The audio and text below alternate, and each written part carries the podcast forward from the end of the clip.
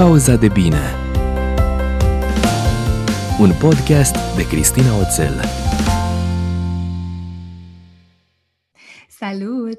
Bine ai venit la o nouă pauză de bine, prima din decembrie și e și o ediție specială. Pentru că azi te invit să asculți conversația pe care am avut-o la Social Media for Parents cu Gaspar Gheorghi, cu care am întors și pe față și pe dos toată perioada asta a pandemiei și am vorbit despre foarte multe lucruri care țin de gestionarea gândurilor și emoțiilor noastre în perioada asta de incertitudine, despre o igienă emoțională minimă și despre cum avem grijă de noi și de nevoile noastre, în așa fel încât să putem fi prezenți apoi pentru copiii noștri, pentru partenerii noștri, pentru părinții noștri, pentru oricine mai are nevoie să fim acolo cu ei.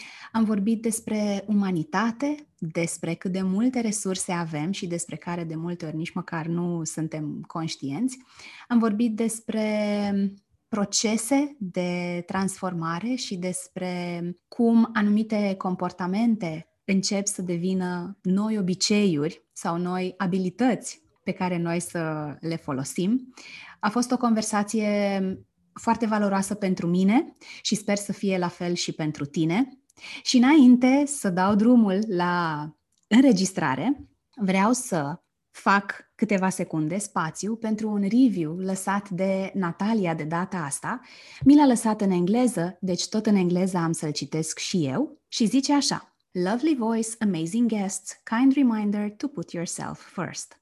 Adică nici nu putea să vină la un moment mai potrivit acest review decât pentru acest episod. Pauza de bine cannot be described in words. Christina is incredibly generous, resourceful, and supportive, and her podcast is another awesome extent of her work. Each episode brings me new perspectives, practical ideas, and lots of aha moments. Definitely time well spent. Thank you and looking forward to hearing you more often. Natalia, îți mulțumesc mult că ți-ai luat timp să scrii. Apreciez fiecare mesaj pe care îl primesc de la voi. Voi știți deja asta dacă ascultați pauza de bine de câteva episoade bune încoace. Acestea fiind zise, hai să vedem ce inspirație vă poate aduce conversația mea cu Gaspar Gheorghe. Bună, Gașpar! Mulțumesc că ți-ai luat timp să povestim un pic despre contextul ăsta nebunesc care nu ne mai dă pace în dimineața asta. Bună, Cristina! Mulțumesc tare, tare mult că pot să port acest dialog alături de tine. O să trec direct la subiect, că noi ne-am făcut cumva încălzirea off-cameras și vorbeam despre frustrarea cu care vine la pachet toată perioada asta. Faptul că nu mai poți să-ți faci planuri de multe ori, nu că peste o săptămână sau peste o lună. De multe ori nu ți-e foarte clar nici dacă o să poți să faci mâine ceea ce ți-ai propus. Și atunci eu mă întreb, ce ne recomanzi tu pentru a naviga perioada asta de incertitudine pronunțată, la modul de cum ne gestionăm gândurile și emoțiile în perioada asta și, cu atât mai mult, ce le recomanzi oamenilor care poate se confruntă cu anxietate sau poate chiar cu depresie? Mm-hmm. Cred că în perioada asta, mai mult ca oricând, Cristina, e important să acceptăm că noi toți trăim o formă de anxietate și de depresie. Nu cred că cineva poate naviga exact așa cum ai spus și tu prin aceste vremuri atât de complicate, fără să îi crească nivelul de anxietate, fără să regrete lucrurile care au fost în trecut și care nu mai sunt acum. Pentru că de regulă noi ne simțim anxioși atunci când nu avem predictibilitate asupra viitorului, atunci când lucrurile lucrurile se schimbă, atunci când ne întâlnim cu foarte multe incertitudine, toate acestea activează nivelul de anxietate, iar depresia apare atunci când ne confruntăm cu diferite pierderi. Și din păcate, din martie și până acum au fost foarte multe pierderi pe care noi le-am trăit. De la faptul că nu mai avem suficient de mult timp liber, de la faptul că nu mai mergem la birou, că nu mai merg copiii la școală, că n-am mai avut vacanțe, că de sărbători, de sărbătorile pascale și probabil că nici de sărbătorile de Crăciun nu ne mai putem întâlni cu cei cei dragi. Toate acestea sunt motive reale care să inducă această stare de deprimare, de tristețe și atunci cred că cel mai bine putem uh, să facem față vieții în momentul prezent, deschizându-ne puțin mintea și inima față de emoții și față de gânduri. Și sigur că atunci când nivelul de anxietate crește, atunci când nivelul de depresie crește, gândurile noastre vor fi din ce în ce mai prăpăstioase și mai negative. Oricum, mintea umană are această funcție de a proteja supraviețuirea noastră și, cu alte cuvinte, vede pericole și dificultăți chiar și acolo unde nu sunt ele în realitate. Și studiile de specialitate făcute în special în domeniul psihologiei cognitive, ne arată că mintea unui om obișnuit în perioada de non-pandemie produce zilnic între 12.000 și 60.000 de gânduri. De când viața noastră s-a schimbat atât de mult, suntem ceva mai conștienți de toate aceste gânduri negative pe care mintea le produce și vrem, nu vrem, ne întâlnim cu foarte multe dificile care ne vizitează. Și recomandarea mea, ceea ce fac de altfel și în viața personală, ceea ce le spun oamenilor dragi mie și celor din cabinet, ca în aceste vremuri grele să încercăm să trăim cu aceste gânduri negative și cu emoțiile noastre dificile, fără să credem însă tot ceea ce ne spun gândurile și emoțiile. Să încercăm să le tratăm cumva ca fiind niște trăiri subiective, reale, adevărate, care pot să doară foarte mult, dar care nu oglindesc în totalitate realitatea și care nici nu pot să reprezinte niște proiecții corecte asupra mm. viitorului. Așa că, de exemplu, uite, eu ieri dimineață, nu astăzi, însă ieri dimineață m-am trezit foarte agitat. Am avut niște vise destul de complicate, cu proiecte pe care nu le-am dus cu bine la bun sfârșit, cu oameni care insistau să fac lucruri pe care, pe care se pare că nu le-am făcut și m-am trezit dimineața extrem de agitat, așa cu o anxietate foarte, foarte crescută și am zis, ok, sau un pat de 2-3 minute pentru a-mi permite să mă întâlnesc cu această anxietate. Pentru că mintea, primul gând pe care mintea mi l-a spus în momentul în care am, fost, în momentul în care am deschis ochii a fost că nu e în regulă să simt anxietate și că dacă m-am trezit atât de agitat înseamnă că o să am o zi proastă. N-a fost cea mai proastă zi din viața mea, n-a fost neapărat nicio zi ușoară. Însă cred că m-a ajutat mult faptul că am încercat să-i fac loc anxietății în viața mea și să-i spun doar atât, mulțumesc că ai grijă de mine. Mi-ar plăcea plăcea dacă dacă aș putea să am o relație un pic mai bună cu tine și să nu pre controlul în uh, mâinile tale, însă mulțumesc că ești aici, după care am respirat de două, trei ori și nu s-a dus anxietatea în totalitate. Însă partea foarte bună a fost că nici n-am mai luptat împotriva mea așa cum se întâmpla de foarte multe ori în trecut. Pentru că când vine o parte din mine și îmi spune că n-ar trebui să ai aceste gânduri negative sau n-ar trebui să simți ceea ce simți, apare un foarte mare conflict interior. În momentul respectiv luptăm cu propria persoană și energia nu o mai folosim pentru a găsi soluții constructive, pentru a integra emoțiile sau dificultățile, ci energia o folosim din păcate pentru a respinge realitatea.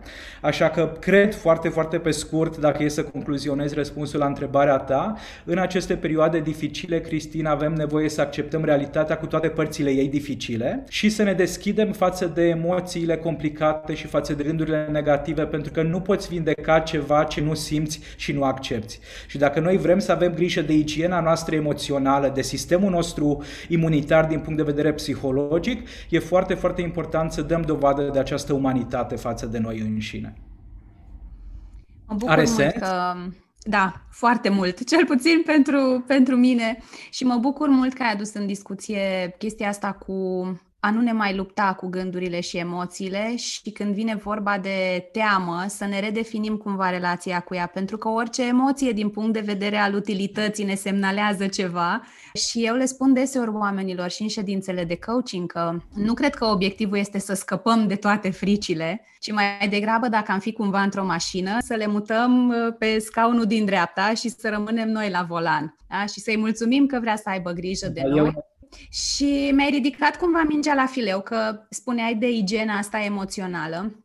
Și acum eu mă gândesc, cum îți spuneam înainte să înregistrăm, pentru noi ca părinți provocarea e dublă, triplă, quadruplă, spune cum vrei. E foarte clar pentru mine că și copiilor le este greu în, în perioada asta. Mă uit în special la Alex, care e la o vârstă la care are nevoie să fie înconjurat de prietenii lui, să petreacă timp împreună, să povestească despre jocuri, cărți, filme, personaje și toate ideile pe care le au. Așa că următoarea mea întrebare pentru tine este dacă există ceva ce ne poți recomanda de cum să avem grijă de noi în perioada asta și de nevoile noastre proprii, în așa fel încât să putem să fim acolo pentru copii și să-i ajutăm când, când au nevoie. Pentru că, și acum o să vorbesc și din experiența mea, deși lucrez cu treaba asta de ceva vreme deja și, slavă Domnului, am făcut progrese, cel puțin din punct de vedere al mamelor, sunt probabil primele pe care uh, le taie de lista de stres mame, trebuie să fim uh, gospodine, trebuie să fim toate pentru toți și noi, de regulă, nu prea ne regăsim pe listă. Așa că ce facem ca să avem grijă de noi, ca să putem avea grijă apoi de ceilalți, în special de copii? Cred că regula numărul unu, Cristina, e să avem o atitudine cât mai blândă și umană față de propria persoană. Ceea ce noi în psihologie și în psihoterapie numim uh, self-compassion sau autocompasiune. Să îndrăznim să avem grijă de noi, mai ales atunci când ne confruntăm cu zile foarte grele și foarte complicate. Când ai de gătit, atunci când copilul nu se implică în școala online așa cum ți-ai fi dorit în momentul respectiv, evident că creierul tău simți că ia foc. Și evident că te trec toate emoțiile și că uh, te întrebi cât ești de bun în calitate de părinte, te întrebi cu ce ai greșit de ajuns în acest punct al vieții tale, de ce merge totul atât de greu, de ce nu e universul mai blând, de ce nu sunt copiii mai disciplinați, de ce nu citește partenerul gândurile și așa mai departe. Și cred, Cristina, foarte mult că în momentul respectiv ușor o putem lua pe câmpii dacă nu ne oferim acel spațiu psihologic în care să ne oprim câteva secunde, să respirăm de două, trei ori abdominal, pentru că știm că respirația conștientă este foarte importantă pentru a liniști sistemul nervos, să ne întrebăm ce simțim și efectiv ce simt eu în momentul ăsta. Simt că îmi vine să țip de, de durere, simt că îmi vine să proiectez pe toată lumea pe pereți de furie, simt că îmi vine să fug de acasă, să las uh, ușile descuiate și să merg uh, mâncând pământul departe de familia asta nebună și să-mi validez emoțiile. E în regulă să fiu foarte furios, e în regulă să mă simt foarte frustrat, e în regulă să fiu foarte anxios, e în regulă să fiu foarte, nu știu, turbat, indiferent de eticheta pe care o găsești. Și cel de-al treilea lucru foarte important, deci respirăm, ne identificăm emoțiile și cel de-al treilea lucru foarte important este să ne amintim că nu suntem singuri în situația asta. Să ne amintim că probabil că 90 și ceva la sută dintre părinții care trăiesc o viață reală, adevărată, se întâlnesc cu astfel de experiențe în viața de zi și că tuturor ne este greu. Doar că modul în care ne exprimăm exprimăm această dificultate, această greutate poate varia de la persoană la persoană. Și în momentul în care am făcut uh, acești trei pași, care la început s-ar putea să fie foarte complicați, majoritatea clienților în momentul în care le vorbesc despre asta îmi spun, Gașpar, dar tu crezi că în momentul în care mă cuprinde nebunia, am eu timp să respir, să mă întreb ce simt și să-mi dau seama că nu sunt singurul care se confruntă cu asta? Și evident că orice schimbare e grea și așa cum am discutat și noi înainte să înceapă acest live și în coaching cumva ne dăm seama că e voie de o perioadă de timp să se obișnuiască mintea și să integrăm în sistemul cognitiv aceste noi idei pe care le primim, fie că e vorba de coach, fie că e vorba de terapeut. Deci e nevoie e de un pic un de... proces. Exact, exact. E nevoie de un pic de timp și nu o să fie foarte ușor la început, însă va fi din ce în ce mai bine dacă practicăm asta. Și dacă practicăm asta nu doar în situațiile de criză, atunci când, când îmi vine să, să fug de acasă, ci efectiv și atunci când ascult, de exemplu, dialogul dintre Cristina și Gașpar. Ia să vedem despre ce vorbesc cu oamenii ăștia. Despre respirație conștientă, despre a-mi îndrepta atenția asupra emoțiilor și a-mi aduce aminte că nu sunt singurul care se confruntă cu asta. Ia să văd dacă respir acum în timp ce ascult pe ei ce se întâmplă? Îmi cresc cumva șansele ca data viitoare când mă confrunt cu o situație dificilă, respirația să fie și mai la îndemână. Dacă mă întreb care sunt emoțiile mele, iar practic ceva din tot ceea ce înseamnă inteligență emoțională și dacă îmi dau seama că nu sunt singurul care se confruntă cu astfel de dificultăți, atunci voi reuși să-mi accesez mult mai ușor resursele interioare. Pentru că noi toți avem foarte multe resurse și cred de altfel în faptul că adulții, noi adulții, rar ne schimbăm dacă nu ne confruntăm cu o situație de criză pentru că avem nevoie să ajungem la fundul sacului și să trăim toată această avalanșă de emoții dificile pentru a vedea ce se află dincolo de frică, dincolo de anxietate și dincolo de toate aceste emoții și gânduri dificile se află curajul nostru, compasiunea, umanitatea, iubirea, înțelegerea, toate acele bogății de care avem nevoie acum. Însă nu poți ajunge la ele fără să te confrunți întâi cu experiențele dificile și complicate. Așa e. Deci e, de... e esențial să umanizăm relația pe care o avem cu noi înșine, pentru ca după aceea, apropo de ce, de ce ai spus și tu, să putem să rămânem la fel de umani în relația cu copiii, partenerii, prietenii, colegii și așa mai departe. Dar scuză-mă, voiai să spui ceva. Nu, ziceam apropo de ideea asta de, de proces, că um, pe, sunt oameni pe care îi ajută vizual cumva imaginea asta, că la început o să-ți dai seama că, nu știu, ai ridicat vocea la copil după ce ai făcut-o. Dar însuși faptul că ți-ai dat seama că ai făcut asta este deja un prim pas în, în, în acest proces. Mai încerci o dată, de două ori, de trei ori și da, și mie îmi place foarte mult ideea de a exersa noile abilități atunci când suntem liniștiți, nu sub amenințare. A doua oară s-ar putea sau a treia oară s-ar putea să-ți dai seama în timp ce țipi. Da. și asta este un lucru foarte bun ca în câteva interacțiuni de genul ăsta să ajungi uh, să poți să faci tot ce spuneai tu, să înțeleg exact și ce simt și că e normal să simt asta. Da. E foarte normal ca în relația părinte-copil sau în relația de cuplu să fie momente dificile și complicate. Și mintea ne spune că dacă el mă iubește cu adevărat, dacă ea mă iubește cu adevărat, dacă am crescut bine acest copil, totul ar trebui să curgă și să fie lin și să așa mai departe. Însă viața ne arată că lucrurile nu stau așa și că în orice relație e foarte bine să integrăm emoțiile dificile și complicate. Da, furia, frustrarea, cuvintele urâte, comportamentele nu tocmai elegante și civilizate se regăsesc în toate relațiile. Mm-hmm. Ce recomanzi ca um, exercițiu super simplu de mindfulness pentru atunci când vocea noastră critică, care este foarte potentă și foarte abilă, se activează, cum facem să, să ne întoarcem în momentul prezent, să ne reancorăm în aici și acum?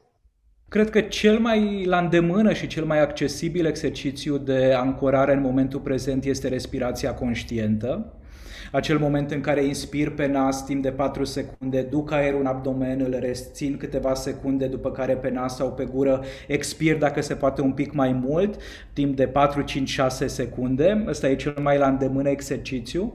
Însă un alt exercițiu pe care eu îl încurajez foarte des și pe care îl aplic în viața mea e atunci când sunt cel mai critic cu mine, atunci când dau dovadă de foarte multă judecată față de propria persoană, să încerc să mă conectez cu copilul interior cu acel copil invizibil. Pentru că de foarte multe ori când le spun adulților că e bine să înlocuim vocea critică cu o voce definită de autocompasiune, în teorie pare o idee bună, dar în practică e greu de implementat. Însă în momentul în care le spun clienților mei, ok, acum văd că ești foarte dur cu tine și îmi dau seama că părintele critic din tine s-a activat și ai vrea să te pedepsești foarte tare și probabil că dacă te uiți la tine doar ca la un adult, îi spune că da, merit să mă pedepsesc foarte tare tare. Însă, hai să-ți imaginezi, uh, hai să o imagine, hai să încerci să o vezi pe fetița Cristina la 3-4 anișori, care se străduiește să facă ce știe și ce poate ea cel mai bine, însă pentru că e și ea o ființă umană, a greșit. Cu toții suntem imperfecți, cu toții o dăm în bară din când în când. Și cum crezi că o poți ajuta pe fetița Cristina să învețe ceva din greșeala asta? Înainte de toate, acceptând că e foarte, foarte greu atunci când greșim, că ne întâlnim cu foarte multe emoții dificile mm. și că e în regulă să le trăim. Și că dacă eu în momentul în care greșesc, în momentul în care mă întâlnesc cu aceste emoții dificile, îmi îndrept vocea critică asupra propriei persoane, durerea se transformă în suferință și efectiv creierul meu se scurcircuitează pentru că eu sunt victima, dar și agresorul. Însă atunci când o vezi pe fetița Cristina, atunci când eu îl văd pe băiețelul Gașpar, nu o să mai fiu atât de critic. Pentru că o să-mi fie mult mai ușor să mă întâlnesc cu latura mea empatică și să spun da, Fac și eu tot ceea ce pot, mă străduiesc, uneori greșesc, alteori îmi iese bine. Nu mai pot schimba un cuvânt urât pe care l-am spus, dar pot să repar. Și înainte să repar cu copilul, înainte să repar cu partenerul de viață, e important să repar asta cu mine. Așa că respirația conștientă și dacă putem să ne uităm la noi ca la niște copii care se străduie să facă tot ceea ce pot ei cel mai bine, cred că asta ne poate ajuta să trecem cu bine de această pandemie și mai mult decât atât să ne vindecăm multe dintre rănile copilăriei pe care le cărăm cu toții în suflet. Mm. În timp ce spuneai de copilul interior, mă gândeam la cât de puternică e pentru mine imaginea asta și deseori când simt că uh, nivelul meu de, de frustrare și de furie crește, dacă când am spus de nu știu câte ori un lucru care tot nu se întâmplă, Sau am în fața mea un copil care, cu ghilimelele de rigoare, mă sfidează, dar are o nevoie și așa și o exprimă el. Încerc să-mi aduc aminte sau să vizualizez copilul, oricare ar fi dintre cei doi, când era foarte mic și așa inocent și nu mai bine. da, pentru mine e cumva exact ce am nevoie ca să pot să înfrânez impulsul ăla de, de moment, de a ridica vocea sau de a-i certa. Așa că, da, pot să zic și eu că din experiență chiar e o vizualizare puternică. Ce se mai întâmplă e că în aceste vremuri foarte complicate, din cauza anxietății, a depresiei și a rănilor noastre emoționale, intrăm în regresie. Cum de foarte multe ori când avem o luptă de putere cu copilul sau cu partenerul de viață, nu mai e nici adultul Cristina și nici adultul Gașpar. Se activează copiii invizibili din noi care se poartă într-o manieră foarte haotică, dezorganizată. Vrem ca copilul nostru de 9 ani să facă fix ce îi spunem fix atunci pentru că vrem să ne dăm seama că noi suntem mai puternici decât el. Deși poate că dacă îi spun de 2, 3, 4 ori copilului să facă ceva și nu face, poate trebuie să facă asta. Și în momentul în care văd copilul din mine, apropo de recomandarea pe care am făcut-o, cred că pot să conștientizez mai ușor și regresia în care sunt. Și după aceea mă pot ridica pentru a-mi da seama, bun, ce se întâmplă dacă în seara asta nu s-a spălat pe dinți copilul? Sau ce se întâmplă dacă nu și-a făcut tema la geografie pentru mâine? O să se întâlnească cu o serie de emoții dificile mâine la ora de geografie. Mi-aș fi dorit să-l protejez de acele emoții dificile, dar viața e impredictibilă. Ce se întâmplă dacă nu s-a spălat pe dinți? O să visez eu în calitate de părinte la noapte că i-au căzut toți dinții, pentru că nu sunt un uh, părinte, nu sunt o mamă suficient de bună, un tată suficient de bun și așa mai departe. Unele lucruri nu se întâmplă pentru că așa e viața, imperfectă și nu de fiecare dată obținem ceea ce ne dorim și e ok. Cred, cred că e foarte, foarte important să ne permitem flexibili în gândire, în atitudine, în comportament. Da. Amen.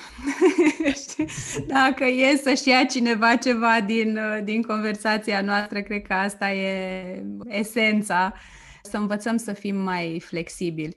Și da, cred că apropo de ce spuneai, uneori chiar dacă noi vrem să-i protejăm pe copii de niște experiențe pe care, nu știu, poate noi le-am trăit sau cumva noi avem această capacitate de a înțelege altfel consecințele dacă nu-și face tema la geografie, cred că unele experiențe ei trebuie să le trăiască. Da. Au nevoie să le trăiască pe cont propriu, ca să înțeleagă despre ce e vorba. De asemenea, au nevoie ca atunci când trăiesc aceste experiențe dificile să fim iar lângă ei.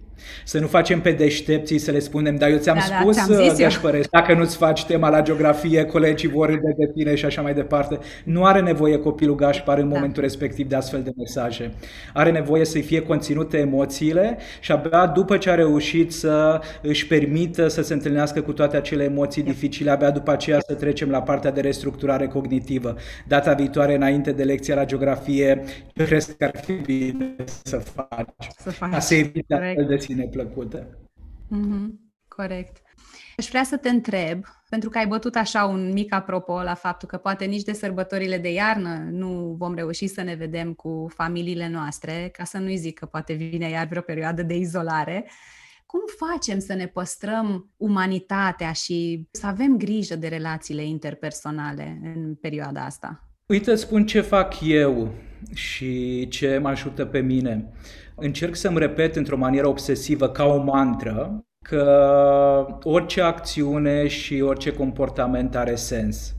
Că nimeni nu se poartă nasol de bunăvoie. Că fiecare om atunci când spune ceva sau nu face ceva sau nu se ține de promisiune sau uh, are o purtare neelegantă, o face pentru că se întâlnește cu multă durere și suferință și nu știe cum altfel să-și gestioneze durerea și suferința. Și sunt situații în care gândul ăsta mă ajută și atunci îmi spun, ok, e nevoie să interacționez acum cu Cristina altfel și poate să-i spun, uite, Cristina m-a deranjat foarte tare că ai țipat la mine și pot să înțeleg că ești furioasă mhm. și frustrată și supărată și stai cu copiii tăi acasă și nu am copii și probabil că asta îți transmite ție că eu ar trebui să fiu mai înțelegător și mai empatic mm-hmm. și așa mai departe și vreau să știi că mă străduiesc să fiu înțeleg- înțelegător și empatic, însă totuși îmi este greu și mie și vreau să avem grijă de relația noastră. Însă sunt și situații în care ai ridicat vocea la mine și eu nu vreau să fiu uh, empatic cu tine pentru că am o zi proastă, pentru că am fost empatic cu trei persoane deja de dimineață și pentru că se activează traumele mele din copilărie care îmi spun că lumea profită de tine și că ești uh, fraier dacă ești empatic și ești bun și că în lumea asta nu trebuie să fii empatic și bun și așa mai departe. Deci iar accept faptul că uneori îmi iese, alteori nu-mi iese. Asta e flexibilitatea. Da, vinovăția îmi spune că nu ești atât de uman pe cât ai vrea să fii și așa așa e, din păcate, nu sunt atât de uman pe cât aș vrea să fiu, dar mă străduiesc și încerc să dau dovadă de cât mai multă bunătate de fiecare dată când se poate și când am capacitatea necesară. Deci iar e nevoie să fiu uman față de propria persoană atunci când nu am fost uman în interacțiunea cu ceilalți. Mm-hmm. Da, ca să deci poți asta, să accesezi asta un spațiu din care să poți să vii să repari sau să te reașezi apoi în Exact, în exact. Exact, exact, exact. Asta, asta mă ajută pe mine foarte mult atunci când reușesc să rămân empatic, să-mi dau seama că nimeni nu se implică în comportamente negative de bunăvoie. În culisele fiecărui comportament negativ e multă durere și suferință și e de fapt un strigă de ajutor pe care persoana respectivă nu știe cum anume să le exprime. Mm. Mai am o singură întrebare pentru tine. Și mă bazez pe transparența și sinceritatea și vulnerabilitatea ta să învățăm din exemplul tău. Ce ai aflat tu sau ce ai învățat tu despre tine în aceste ultime opt luni? Oh, e, e o întrebare la care și eu caut uh, răspuns uh, sau răspunsuri, pentru că sunt fer convins că nu există un singur răspuns.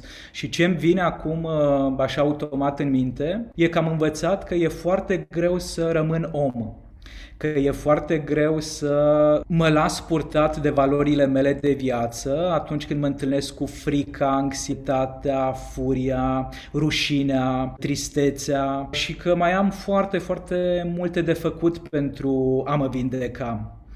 Vin gândurile care îmi spun că, Gașpar, mi-aș fi imaginat despre tine că ești mult mai vindecat și evoluat pentru că faci terapie de atâția ani și lucrezi în cabinet de atât de mult timp.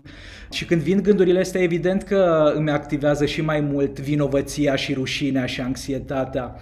Însă după aceea încerc să, să-mi reamintesc că eu fac tot ceea ce pot și că în vremurile dificile și grele și complicate, fisurile noastre sufletești devin foarte, foarte vizibile și evidente și că acum pot să vindec o parte din ele, că acum pot să cresc, că e foarte important să mă apreciez pentru lucrurile bune pe care le fac, pentru că din fericire sunt destul de multe și că e esențial ca seara, de exemplu, înainte să adorm, după ce îmi spun rugăciunea sau înainte de rugăciune, eu sunt un tip destul de spiritual și încerc să-mi păstrez legătura cu divinitatea și înainte de rugăciune sau după rugăciune să fac o listă cu acțiunile mele de care sunt mândru din ziua respectivă, mm-hmm. pentru că cele pe care nu le-am făcut suficient de bine îmi sunt active în minte.